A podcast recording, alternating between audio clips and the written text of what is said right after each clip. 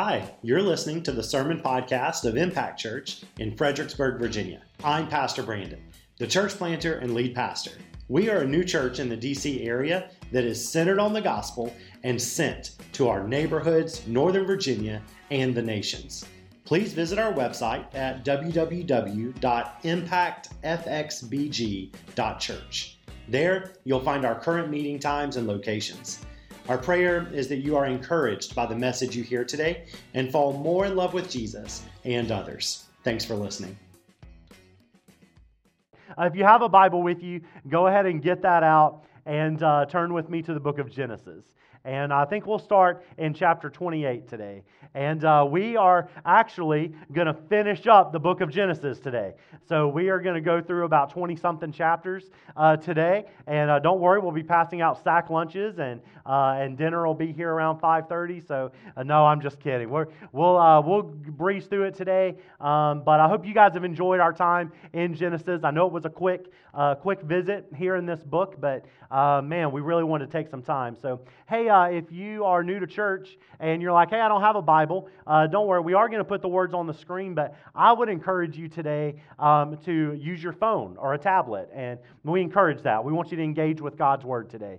Um, and so you may see something you like and you want to underline it or highlight it or copy and paste it or whatever. And so, um, so I want to encourage you just use a Bible app, follow along today uh, with God's Word, all right? So let me give you guys a little recap. This is your first time with us, or cap. I know it's summer and we've got people coming in and out uh, throughout the summer. So let me give you a little recap of where we've been in the book of Genesis so far. So the book of Genesis is a big book, and the book of Genesis means beginning. Everyone say beginning. beginning. All right. I'm sorry, I've been at kids camp all week, and I know you guys can, can do a little bit better than that. Everybody say beginning. Okay, yeah, I don't need you to yell at me. I just no, I'm just kidding. That's good. All right. So so listen, the, the word Genesis just means the beginning. And the reason we've we've gone through this as a church is because we realize we have a lot of people in our church who are new believers or people who aren't believers yet. When I say believer, I just mean following Jesus. And so, this whole church thing, this whole Bible thing might be a little new to you. And, uh, and so we want to take some time and talk about some of the stories that you may hear referenced all the time.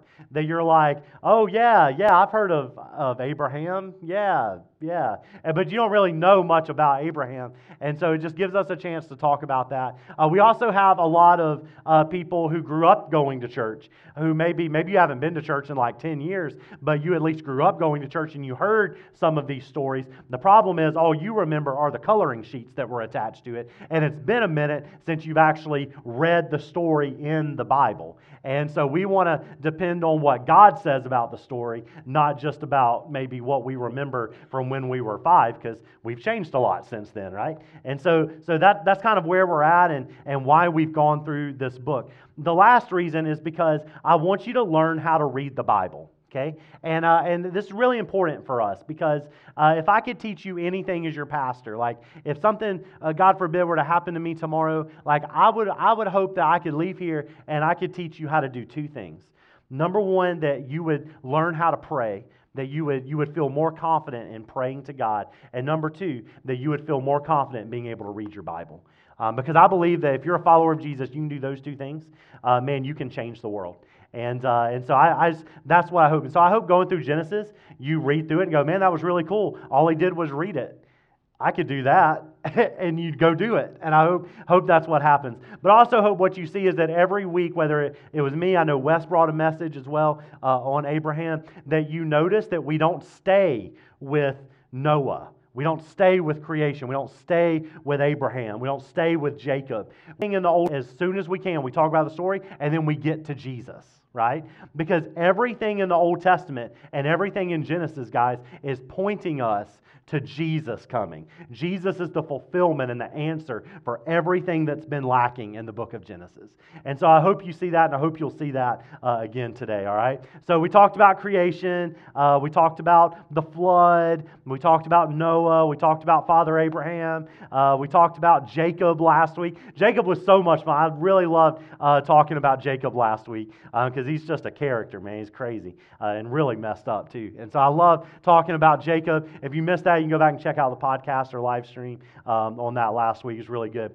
But now we're going to end our series today talking about a guy named Joseph. So if you're taking notes, you can just write up at the top uh, Joseph, Joey, Joe, whatever, whatever nickname you want to give to him, all right? Um, Josephus whatever you want to do, all right? Um, and so we're going to be talking about Joseph. Now, here's what's interesting about Joseph is that in the book of Genesis, uh, does anybody know who wrote the book of Genesis? Yeah, well, God did, right? Um, so, so you're, wrong. but no, I'm just always trying to trick people. Um, Moses, God wrote Genesis through Moses. All right, so Moses penned uh, the book of Genesis that we get. But here's the thing about books of the Bible that you may not know um, is that we, like, once we started translating the Bible, we thought it would be better to read it by putting chapters and verses on it. Okay?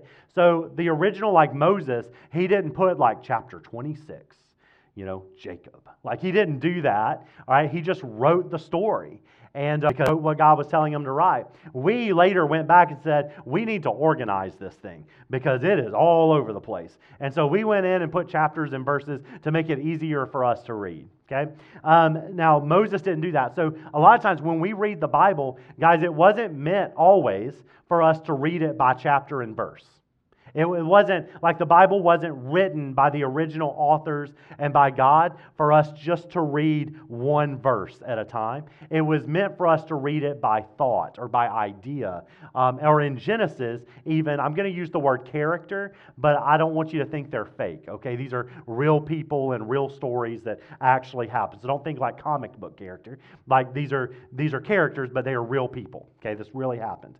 And so Moses, as he's writing this, he wouldn't have expected us to segment so much of the story. He would have expected us to take it, you know, idea at a time. So we would have taken creation and just read all of creation. You guys remember when we did that about a month ago? And then we would have taken like Cain and Abel, right? Or the Tower of Babel and Noah. We have taken it idea by idea. And so today we're going to take Joseph. So out of all the cool stories in the Bible, right? Um, the flood, um, Cain and Abel, creation, Adam and Eve, um, Jacob, Isaac, Abraham. Out of all the stories in the Bible, God spends the most time on Joseph. So, out of all the thoughts and ideas and all of Scripture, or not Scripture, but the book of Genesis, like we hear more about Joseph than we do any other story that's in the Bible.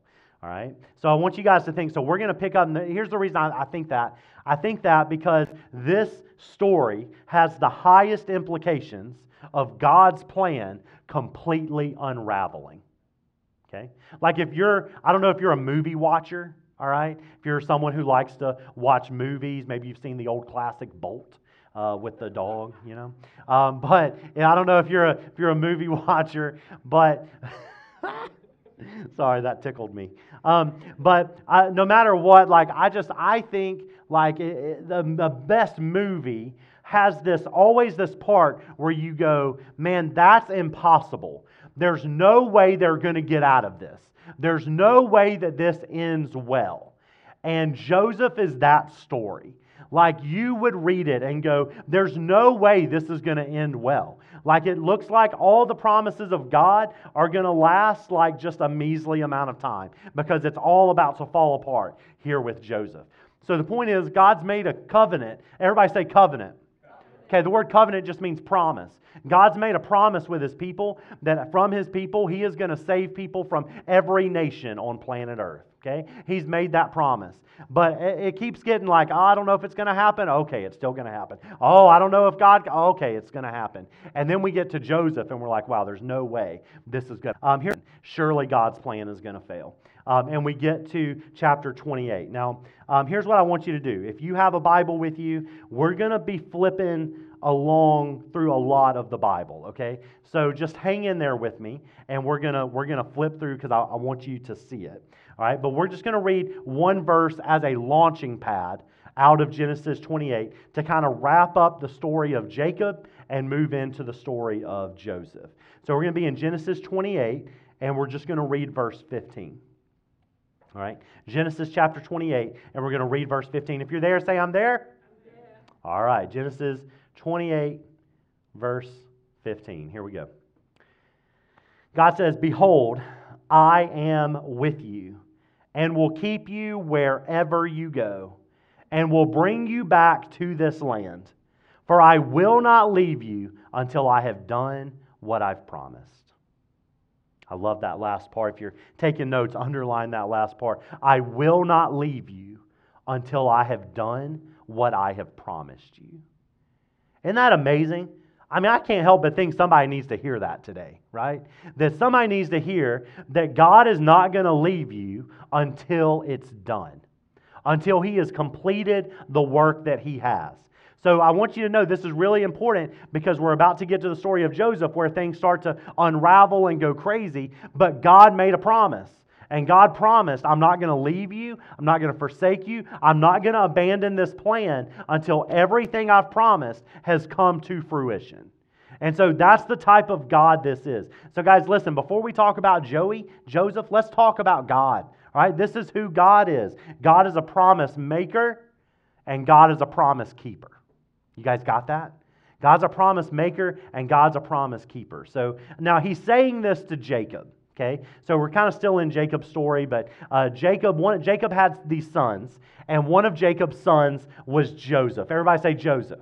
Joseph. All right, and that's who we're that's who we're talking about today. Um, and so, so I want you guys to see this. So here's what we're going to do. We are now going to launch from that verse that God makes that promise. He's going to see things through, and we're going to flip all the way to Genesis chapter 37. Okay. So we're skipping. All right, that, so that's the promise that God makes to Jacob at the beginning of Jacob's journey. Jacob has sons, he has Joseph, and we get all the way to chapter 37. Now, here's what's going to happen. I'm just going to read some excerpts of Joseph's life to you, okay? I don't have time to read this entire section because, like I said, it's, it's the bulk of the book of Genesis. So here's what I want to encourage you to do today underline things, take notes, and please go home and read this this week. Just finish the story, like read through all parts of the story. Because I'm not trying to deceive you. I'm not trying to only pick certain things out to fit an agenda. I, I just, for sake of time today, we're just going to try to get through it. But I want to encourage you, read it for yourself. Okay, read, read God's word. This is good, good stuff. Okay, Genesis chapter 37. Let's start in verse 1. If you're there, say I'm there of his father. That's great. Genesis 37, starting in verse 1, it says this uh, Jacob lived in the land of his father's sojournings in the land of Canaan. Uh, these are the generations of Jacob. Joseph being 17 years old. Now, I want you just to, to keep that in mind, all right? Underline that, highlight that. Just remember that when we pick up on Joseph's life, he is 17 years old. He was pasturing the flock with his brothers. That means he was a shepherd. He was a boy with the sons of Bilhah and Zilpah, his father's wives. And Joseph brought a bad report of them to their father. Now, Israel, remember, Israel was also Jacob's name. Jacob got a new name, remember last week? And so when you hear Israel, they're also talking about Jacob, same guy. Okay? Now, Israel loved Joseph more than any of, other of his sons because he was the son of his old age. Here's what that means Joseph was the baby and got all the attention. Okay? That's what that means. I don't know, uh, anybody, the baby child, the youngest child, i.e., the favorite? Okay, yeah, so see, all the baby children know exactly what that means uh, that you're the, you're the fave, all right? As all the oldest children like grumble and complain, all right? Um, and so that's, that's kind of where we pick up. So, so Jacob is showing favoritism, which, if you remember Jacob's story last week, isn't too surprising. And, uh, and he loves Joseph, right? It says, and in verse 3, it says, and he made him a robe of many colors. Uh, now, have you guys ever heard of this before? This is probably the part that gets the coloring sheet, right? Because it's the coolest to talk to the kids about. You know, Joseph, uh, and we don't really, we skip over the whole Jacob showed favoritism and didn't love his other sons as much as he loved uh, the baby child. We skip over that part, but the robe of many colors is pretty, right? And we talk about the robe of many colors. Now, the robe of many colors, like is a, is a coat that Jacob made for Joseph to basically give a visual that Joseph was the chosen one, that Joseph was the favorite, okay? So there need not be any confusion of whether or not the dad, Jacob, played favorites. Let there not be a family meeting about it. Let's make a colorful coat and put it on the child so that all the brothers and everyone knows. Which in today's world, you're just setting them up to be bullied. You know what I mean? Like you, you, you do that, you're just setting them up. And so that, that's what Jacob does. And he gets this robe of many colors. It also is symbolic, like foreshadowing, because it's foreshadowing royalty. Like this would only be a coat that maybe you would see princes or kings or royalty type wear, okay? So to the brothers, it's annoying, but for us, it's a foreshadow of what, what might be coming in Joseph's life. All right, look at verse 4. But when his brothers saw that their father loved him more than all his brothers, they hated him. Everybody say, shocker. Yeah, and they could not speak peacefully to him. Okay? It's going to be a great Thanksgiving. All right, let's keep, let's keep rolling uh, in verse 5. Now, Joseph had a dream. oh, Joey. He had a dream, when he, and, and when he told it to his brothers, they hated him even more. Let's find out what this dream was. He said to them, Hear this dream that I have dreamed. Now, can't you just imagine Joseph wearing his coat of many colors? He's been being babied all day, you know, spoon fed by Jacob and all this stuff while the brothers are out working. And he says, Hey guys, you guys gather around. I want to tell you about a dream I had last night. All right? And this is what he says, verse 7 Behold, we were binding sheaves in the field, and behold, my sheaf arose and stood upright and behold, your sheaves gathered around it and bowed down to my sheaf. His brothers said to him, Are you indeed to reign over us? Or are you indeed to rule over us? So they hated him even more for his dreams and his words. You know, somebody really needed to take Joseph aside and be like, dude, there's some things we just keep to ourselves. You know, some things we don't, we don't need to share with everybody. Okay? Um, so they hated him even more. And if you guys don't get that, he's using an analogy because they would have gotten that because the sheaves and everything is like where they worked out in the field and the farm and stuff. But he's basically saying, um, all of my brothers are going to bow down and worship me. Okay? So great, great dream. Uh, then he dreamed another dream. I'm in verse 9. He dreamed another dream and told it to his brothers and said, Behold, I have dreamed another dream, and behold, the sun, the moon, and 11 stars were bowing down to me. Now, hold up, because I forgot to mention, Joseph had 11 brothers, all right? Um, so they, all of these represent actually the 12 tribes of Israel. We'll kind of, we, we don't have time to dive into that today, but um, so you, the 11 stars, they would have understood what he was talking about because they represent, who do you think? The brother. Yeah, exactly. All right. So it says um, 11 stars, and the 11 stars, guess what they're doing? Bowing down to me. Verse 10 But when he told it to his father and his brothers, his father rebuked him and said to him, What is this dream you have dreamed? Shall I and your mother and your brothers indeed come to bow ourselves to the ground before you? Oh, yeah, I guess the, um, uh, the sun and the moon represent mom and dad.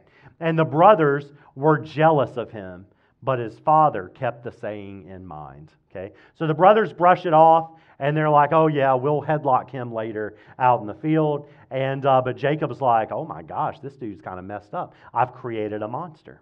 All right? So that's kind of what we get. Now, I want you to skip down. Um, we're still in uh, chapter 37. I want you to skip down a little bit of ways to verse 23. We're going to kind of kind of pick up the story. Now, remember, Joseph is telling him, he's wearing his coat of many colors. He's telling them, basically, all of you are going to bow down and, and bow to me, and I'm going to rule over you and, and worship you. And, he, and he's the baby, right? So everybody's like, yeah, okay, whatever.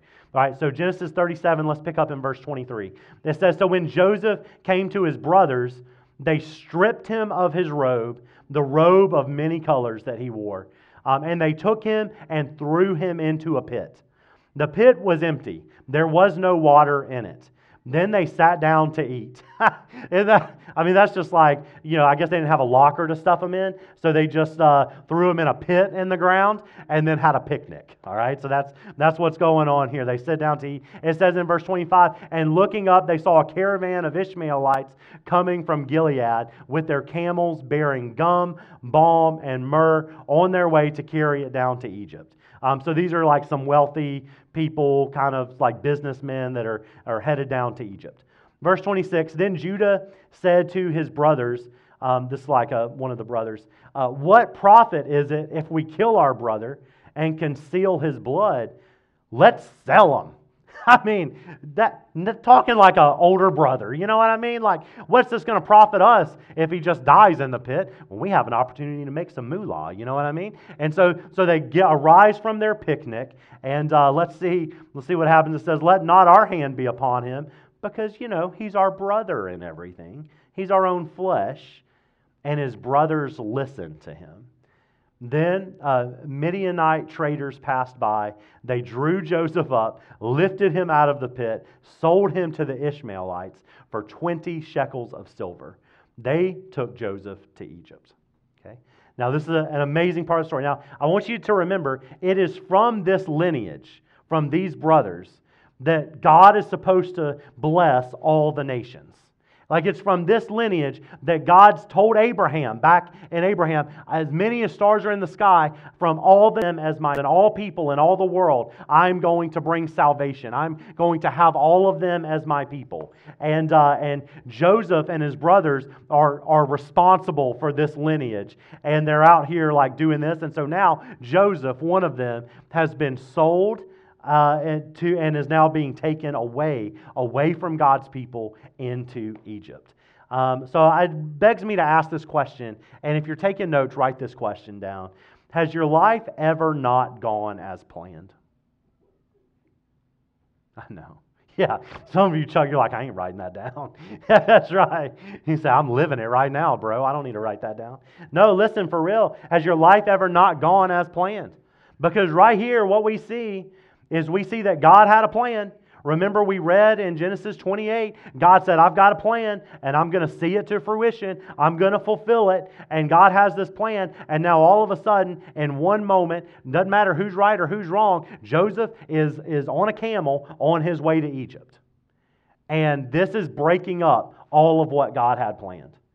In this moment, and have, have you ever felt that way? That you felt like God had a plan for your life, that you felt like something was going to happen, and then something happened that derailed it. And you just felt like in that moment it's over. Like there's no way God can redeem this. My life is over. You know, and it's all sorts of things. Like we experience that a lot in some of the work our church does with our local pregnancy center. And people come in and they're, they're experiencing an unexpected pregnancy. And, and we hear that phrase time and time again uh, my life is over. Life is different. It's going to be different. It's going to change. And, and they're, they're debating about what to do about that because, because they just feel like, man, in an instance, this, this doesn't look promising. This isn't the way I planned it. Or maybe uh, you're in a boat. Another thing we see here is, is have you ever been deeply hurt by someone that you loved? Right? I mean, think about the brothers were deeply hurt by Joseph because Joseph is telling them, You're all going to bow down and worship me, right? And, uh, and then Jacob hears it and is like, oh my gosh, I've created a monster because now my youngest son thinks I'm going to bow down and worship him, which in this culture would have been absolutely unheard of because you would only bring honor to your father. And then, like, you see the brothers sell their baby brother into slavery and say, Go to Egypt, Joseph, get, got him out of here, see you later, and he's gone. Think about the family drama. Like, you think your family group texts have drama in them? Like, you don't know nothing, right, about this. I mean, this is crazy stuff. And so we see that, like, man, this is just part of human existence. All right, let's, let's flip over a few chapters and let's go to chapter 41. Again, I don't have time to hit, we're skipping some really good stories, okay? Um, well, I don't know if I would say good, but some uh, big stories. All right, but you go back and read them, but for sake of time, we're going to skip over to verse uh, chapter 41. And here's what I'm going to do I'm just going to breeze through, and I'm just going to give you a summation of the story of Joseph from here, of what happens next, okay? So in Genesis chapter 41, what we see is that um, Joseph is in prison in Egypt. And while he's in prison, God begins to give him this gift to be able to interpret dreams. And so while Joseph is in prison, he is, he is now all of a sudden being able to interpret these dreams, and eventually he is brought to the Pharaoh, who is like, you know, he's the Pharaoh's the king. Pharaoh's the guy in charge. And, and Pharaoh starts having these dreams, and he's like, I need someone to interpret them. Now, you have to understand, in this culture, and in actually many other cultures around the world still today, dreams are a really big deal. Dreams are a lot of ways of how they, they believe, like, need interpretation because God is speaking to them. And so, so this happens, and Pharaoh has dreams. Joseph is able to go get Joseph out of the prison cell. They bring him before Pharaoh, and, uh, and Joseph is able to interpret Pharaoh's dream. Now, here's, here's the okay? Um, basically, what happens is Joseph says, The interpretation of your dream is that our land is going to have seven years of abundance. So Egypt is going to experience seven years of just prosperity and abundance, and we are going to have more than enough food, and we are going to have all, so much livestock, and it's just going to be, whoo, like good, let the good times roll. Like we're going to have a great time for seven years. But then there's going to be seven years of famine. And a famine just means living in a period where there's no food, no water. And so, so he says, we're going to have seven years of abundance, but then we're going to have seven years of famine and need and desire. And so, um, so Pharaoh is like, wow, I can't believe that. He interpreted my dream. And so he puts Joseph in charge. And he says, All right, Joseph, you're going to oversee the next 14 years, all right? You're going to oversee what's going to happen because it's obvious that God is with you. Like it's very clear that this isn't you, this isn't normal, this is the power of God. So he places Joseph into a position where only one person is more powerful than Joseph, and that's the Pharaoh. Like Joseph is now the second most powerful person in Egypt. Isn't that crazy? To, in a day to go from a brother who was trafficked, sold into slavery, taken down to Egypt, put in a prison cell, and now you're the vice president. Like, isn't that crazy? Like, now you're second in command. That's not a great analogy because our VP doesn't really do much. But anyway, you get the point. Sorry, I'm a poli sci guy. So, so he, he's more powerful, right? And so here's what happens everyone, as Joseph comes and he's he got they get the seven years of prosperity and seven years of all of this stuff. And so during the prosperity joseph directs them to store up. So they're storing up all of this food and they're being wise and they're taking all the food and all the things and they're storing up preparing for the seven years of famine Okay? And so that's what happens. The famine hits seven years later, sure enough. Um, God was true to his word. There was a famine that hit, and Joseph oversees the food distribution. And so if you're hungry and you're starving and you can't find food anywhere and it's in the middle of a famine, you're going to be really grateful. So everyone's coming to Joseph, and you know what they're doing before they get their food? They're bowing down to Joseph, all right? He is like their king, their ruler, like their savior, because he's literally providing the very thing they need that's going to give them life. And so they're bowing down and praising Joseph as that. Okay? So, um, rewind, go back. Um, Jacob and his sons are still back in Canaan. They're still back in their land, and uh, the famine has now reached to them. And so the famine has reached all the way from Egypt to them, and they don't have any food. So they say, you know what? Let's go to the big city. Let's head down to Egypt and see if they have any food. And so Jacob sends Joseph's brothers, the other 11 brothers, and they end up in Egypt looking for food during the famine. And so guess who they run into? Joseph and they sit there and they answer to Joseph. But here's the kicker they don't know it's Joseph. Because the last they saw of Joseph years ago, he was wearing a, a, rainbow coat in a pit, and they pick him up out of the pit and sell him and send him off to Egypt. And in fact, they made up this whole story to Jacob that um, you know they took his coat and they they dipped it in blood and brought it back to Jacob. Made up this whole story. Basically, he got attacked by an animal and or was killed and um, for food. They all think that Joseph is dead. So now they wind up to Egypt and they're looking for food and they end up with Joseph. And guess what they do when they reach Joseph? They bow down to him. And so here we have a culmination of not only apparently uh, can Joseph interpret dreams, but he has them too. And Joseph has these dreams, and the dreams that he had years ago come true, and his brothers are, are dependent on him, bowing down to him, dependent on him for their food and for life. So um, that kind of gets us through a couple of chapters. Flip over with me to uh, chapter 46. I just want you guys to kind of see and get used to flipping through your Bible. And so um, in, uh, in chapter 46, uh, Joseph um, brings his, fa- his family to Egypt, and they are ultimately reunited with his father Jacob. And, um, and so if you keep going, chapters 47 48, Joseph and his family um, are given uh, land and provision and end up staying in Egypt. Okay, so Joseph gets reunited with Jacob, um, and then basically they all get to relocate to Egypt. Um, and then let's go to chapter 49. I'm, i know I'm breezing through this with you, but we get to chapter 49, and uh, Jacob starts to hand out the blessings. Now, remember, Jacob and blessings have a history, all right? So Jacob knows what this entails and what this means. Um, but Jacob blesses Joseph and uh, in this chapter and says that the promises of God to bring salvation to the world are going to be continued carried out through Joseph.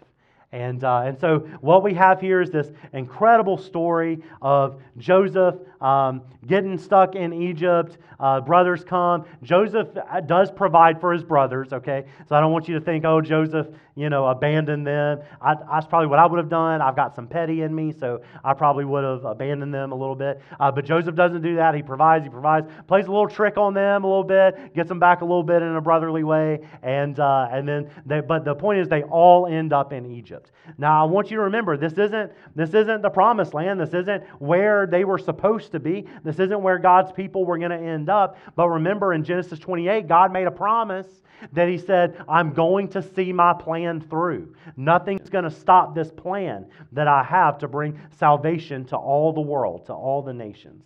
All right? So, uh, so let's pick up. And now we're, we're going to read some more, but let's go to Genesis chapter 50. All right? We made it all the way to the last chapter, Genesis chapter 50. And we're going to pick up in verse 15. All right? So I want you to flip in your Bible. We're going we're going to read some scripture now. Genesis chapter 50, verse 15. If you're there, say, I'm there. Okay. Verse 15, it says, When Joseph's brothers saw that their father was dead, oh, yeah, Jacob died, they said, Spoiler. It may be, it may be that Joseph will hate us and pay us back for all the evil that we did to him. Smart guys. So they sent a message to Joseph saying, Your father gave, Daddy said, gave this command before he died Say to Joseph, Please forgive the transgression of your brothers and their sin, because they did evil to you. And now, please forgive the transgression of the servants of the God of your father. Joseph wept when they spoke to him. His brothers also came and fell down before him and said, Behold, we are your servants. Church, look up at me for a second. Listen to me. What we're about to read is one of the most important verses in all of Scripture. Listen to this in verse 19. But Joseph said to them, Do not fear, for am I in the place of God? As for you, you meant evil against me. But God, everybody say, but God. Come on, meant it for good to bring it about that many people should be kept alive as they are today. So do not fear, I will provide for you and your little ones. Thus he comforted them and spoke kindly to them. Isn't that amazing? But I want you guys to look at verse 20 with me, where Joseph makes this amazing statement of truth. He says, You meant evil against me, but God meant it for good. Guys, that is the story of who God is. And that is the story of the Bible. That even though evil comes and even though bad stuff happens, God means it for good. God can take the ugliest of ugly and turn it into beauty. God can take the worst of the worst and turn it into the best. Like God is powerful enough to take uh, everything that is wrong and make it right. Like this is who God is. This is his character. This is his power. This is who he is. And so I want you to see like who Christ is through this. And so flip with me to another verse. We're going to the New Testament. I want you to go to the book of Acts with me. And we're going to go to Acts chapter 13. So turn there or scroll there with me. Acts chapter 13. And in Acts chapter 13, verse 23, look at what it says. It says, Of this man's offspring, God has brought to Israel a Savior, Jesus, as he promised. So, guys, we see all the way from Genesis 50 all the way to Acts chapter 13 that it says, man, it is from the offspring of Abraham. It is from all the way the book of Genesis that God has brought to us a Savior, and He names the Savior. He doesn't say He's brought to us a Savior, Joseph, who died, and we should go dig him up. He doesn't say God brought to us a Savior, Jacob, who was a deceiver and, and grabbed heels. He doesn't say God brought to us a Savior, Abraham, who got in all sorts of drama and trouble when he was on the earth. He doesn't say God brought to us a Savior, Noah, who, yeah, he had the whole ark thing, and then he ended up drunk in a tent with some family members and blew that up. Like, like that's, I know the Bible's got crazy stuff in it. Like this is, he doesn't say that. He says that God's going to provide a Savior whose name is Jesus. Because Jesus is perfect. Jesus is the perfect culmination of everything these guys in the Old Testament couldn't fulfill. Like Joseph was not good enough to fulfill God's promise. Noah, not good enough to fulfill God's promise. Abraham, not good enough. Jacob, not good enough. Only Jesus. And so, guys, that's why we make Jesus a big deal around here.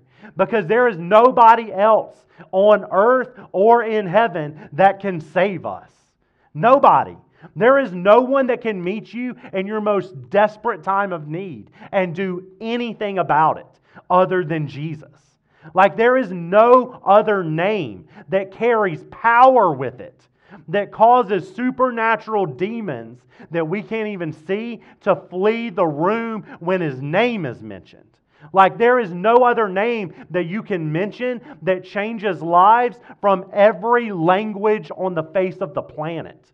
Like there is no other name that for thousands of years has been changing billions of hearts other than Jesus. This is it. And so God did it. But I want you to see that it wasn't for naught. It wasn't always easy. Because, see, Jesus came and he suffered hardship too. And he suffered evil too. And I got to think the disciples, when they sat back and they watched, well, the ones who didn't run away scared, watched them drive nails into the hands of Jesus and the feet of Jesus and lift up the cross and when they, maybe they still thought, okay, Jesus is going to call down angels and he's going to get off the cross and he's going to say, ha, just kidding, everybody. And he's going to reign as the king of Israel and he's going to do all of this. Like, maybe it was when he took his last breath and they jammed a spear in his side just to make sure that he was physically dead. They must have thought God went back on his promise.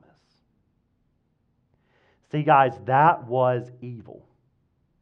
What they did to Jesus, we look at it retrospectively as good because it provided our salvation. But, guys, there is nothing pretty about crucifixion. It is a dirty, miserable, disgusting, um, humiliating, murder instrument. And there's nothing pretty about it. And I can't help but to look at Jesus and think Genesis chapter 50, verse 20. As for you, you meant evil against me, but God meant it for good, to bring it about that many people should be kept alive. Right? Do you see Jesus right here in the story? That Joseph did that, but people still died. And people still didn't know Jesus. But when Jesus did it, now you can have eternal life. Now you can never die. You can live with God forever. Man, Joseph suffered and Christ suffered. Joseph was raised up to second in command, but Christ was raised up from the dead to reign victorious over heaven and earth for all of time. So I want to leave you today with a few notes I'm going to breeze through of what this story teaches us about God and then what it may mean for us and how we can how we can live differently. So if you're taking notes, I want you to write these down. What does Joseph's story teach us about God? Well, number 1, it teaches us that God's power is displayed in our weakness. Number one, it teaches us that God's power is displayed in our weakness. See, guys, we think that God's power is only displayed when we are powerful. But can I just tell you that when you are being powerful for yourself, God sits it out. Kind of like when, uh, when I've got my little kiddos, right? And they're like, no, let me do it, let me do it, let me do it. There comes a time that I just let them do it. Because there's no other way that they're going to learn that I'm the only one that can help them with that. That eventually they have to try it and realize that they're too weak and they can't do it and they need my help. And guys, that's how God chooses to interact with us sometimes. Is that sometimes we're going, No, God, I got this. I'll do it. I'll take care of it. Let me have it. I got this. And God says, Okay. The good news is that God is a loving Father who stands right there and picks you up before you can fall, or sometimes lets you fall and then picks you up and says, Are you weak? And we're crying and we're sad and we're going, Yes, we're weak. And He says, Great, can I do it for you? Because God's power is perfected in our weakness. 1 Corinthians 12, talk, uh, I'm sorry, 2 Corinthians 12 talks about that. Um, I remember one time um, before I had my second back surgery, I was discouraged, I was depressed, I was disappointed, and I was in incredible pain. And I remember sitting down with a friend, and uh, he said, "So how you doing?" And I looked at him and I said, "I'm just so weak." And I meant weak physically, and I meant weak emotionally, and I meant weak spiritually and I meant weak mentally. And he looked at me and said, Isn't that something? He said, Isn't it crazy to think that you're always that weak? Because, guys, our need for now, you're more aware of it. And I thought, yeah, because, guys, our need for Christ never takes a vacation. We always need Christ. It's just sometimes He makes us more aware of it than we usually are. He lets those bad things happen so that He can bring good from it.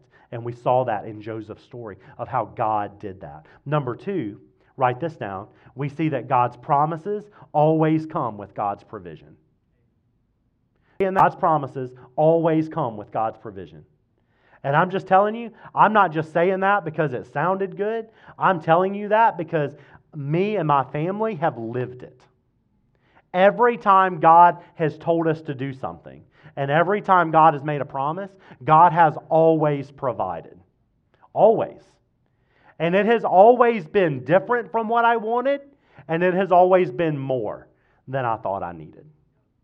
God always promises and he always provides. In fact, one of my favorite quotes by a guy named Hudson Taylor. He was a missionary to China, and he said, God's work done in God's way will never lack God's supply. God's work done in God's way will never lack God's supply. Um, here's number three we learn about God through the story of Joseph. We learn that God is faithful to keep his promises. We learn that God is faithful to keep his promises.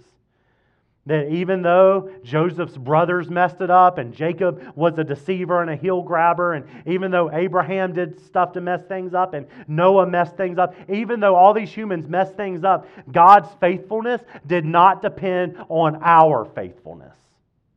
Whoo! Come on, somebody need to hear that again? I said, God's faithfulness does not depend on our faithfulness.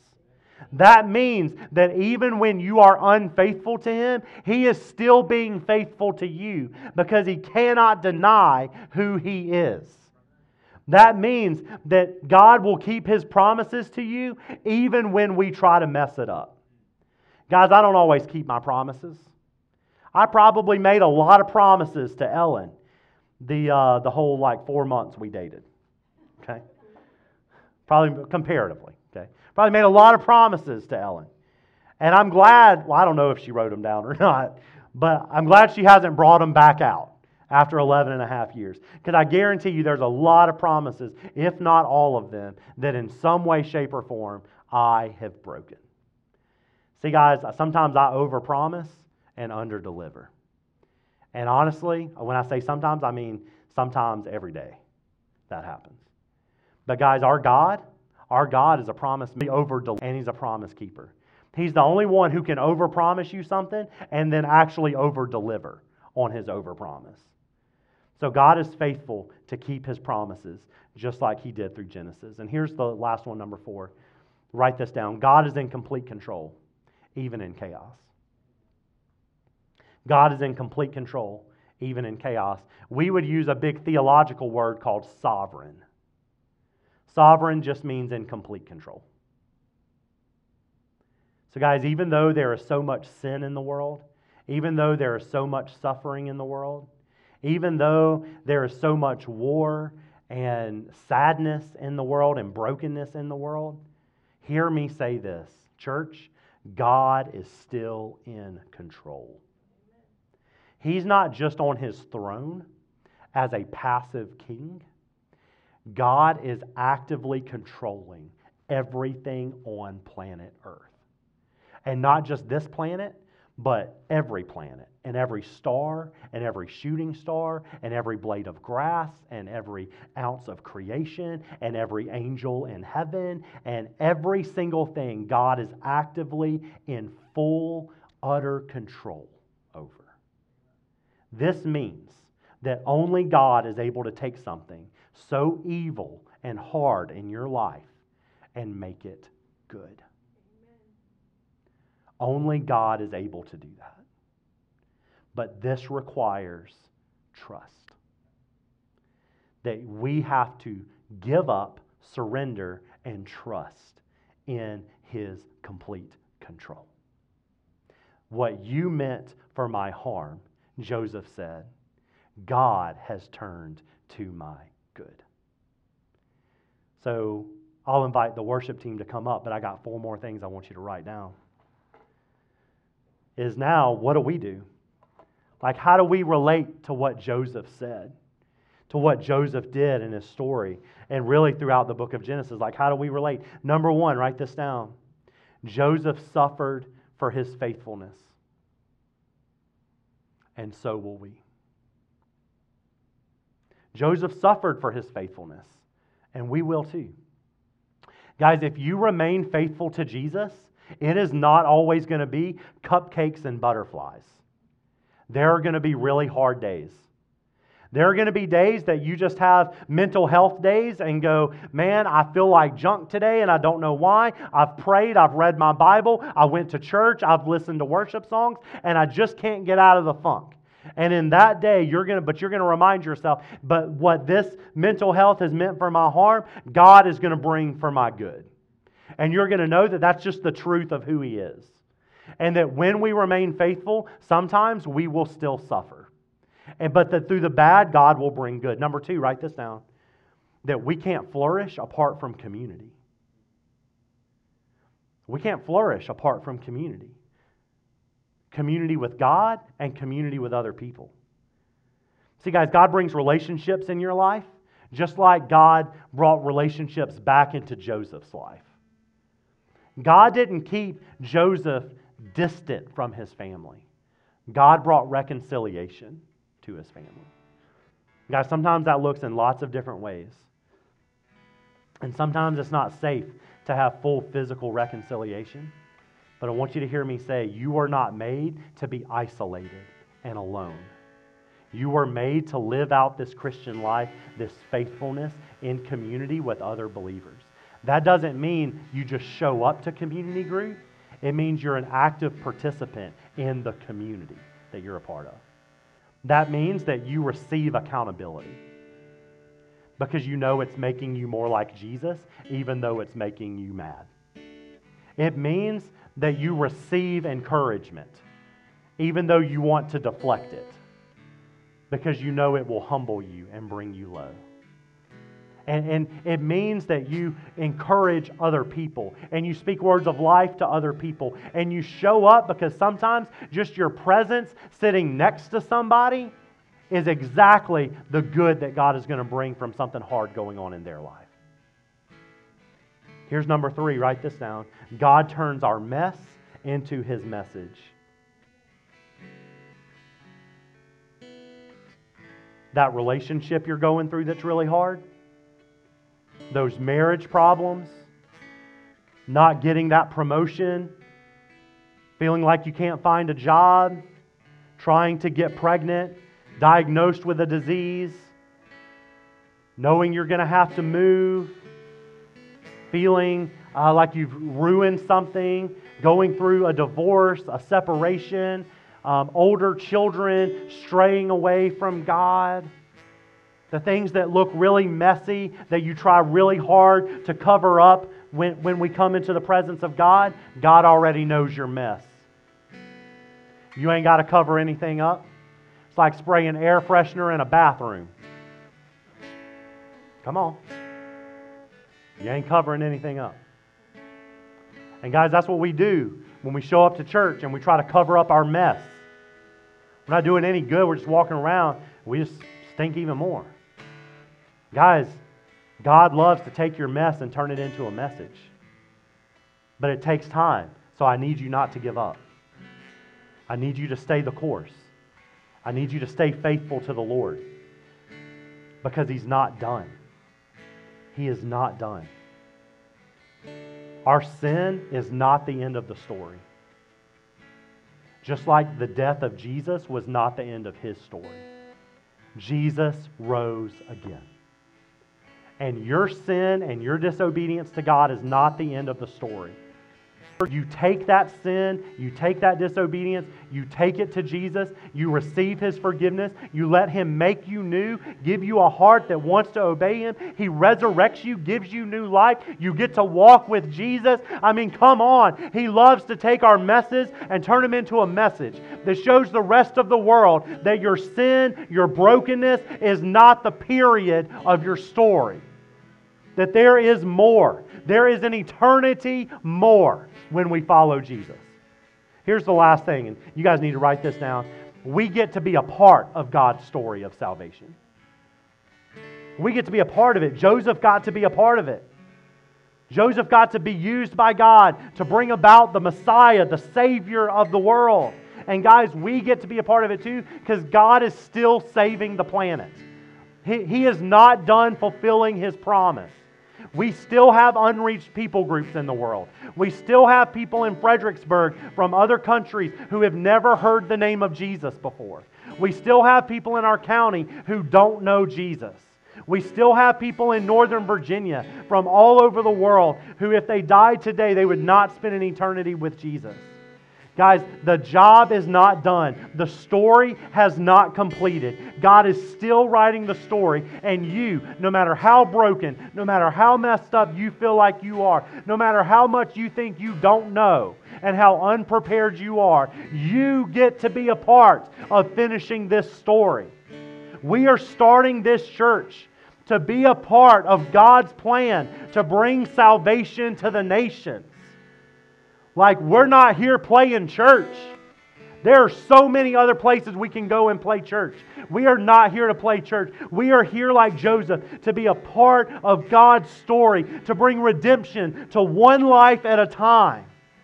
So that one day people from every nation, language, tribe, and tongue will stand before the throne and they will not bow down to Joseph. They will bow down to the Lord Jesus, who is the good provider, who is the King of kings and the Lord of lords, who died on the cross but rose from the dead. And we want that, and we want that for our city, and we want that for the nations, and we get to be a part of that. So don't you think you come in here and you just go to this church. No, you're a part of a big thing. You're a part of a big honking deal. You're a part of God fulfilling his promise from Genesis to, to reach every nation, tribe, and tongue with the good news that Jesus is alive. There is a better Noah, a better Abraham, a better Adam, a better Joseph. There is King Jesus. So I want you guys to see this image, and this is how I'll end today. I want you guys to look and see this picture. When we talk about when God says, when Joseph says, what you meant for my harm, God has brought for my good. We see Jesus on the cross. And when you think what you're going through, how could God let me face this? How could God do such evil in the world? How, how, if God's really real, then why is there so much brokenness and evil? Just ask yourself, that's not the right question. The question is, if God is so good, how could he hang his son on a cross to die? That's the real question. And the reason is because he knew that what we did for harm, for killing Jesus, look at the next picture, God would bring for good. Because three days later, there would be an empty tomb where his body would not stay, but he would resurrect to show that the book of Genesis is true. It is real. There is a Messiah. He has been sent. He is coming back, and we get to be a part of sharing that story to the nations. So let God use your mess for a message today. Let God take what you think is really hard and let Him resurrect it today because that is who He is. Let's pray together. Hi, Pastor Brandon here. Thanks again for listening to our Impact Church Sermon Podcast. If God has spoken to you today or you have a prayer request you'd like to share, please email us at hello at impactfxbg.church.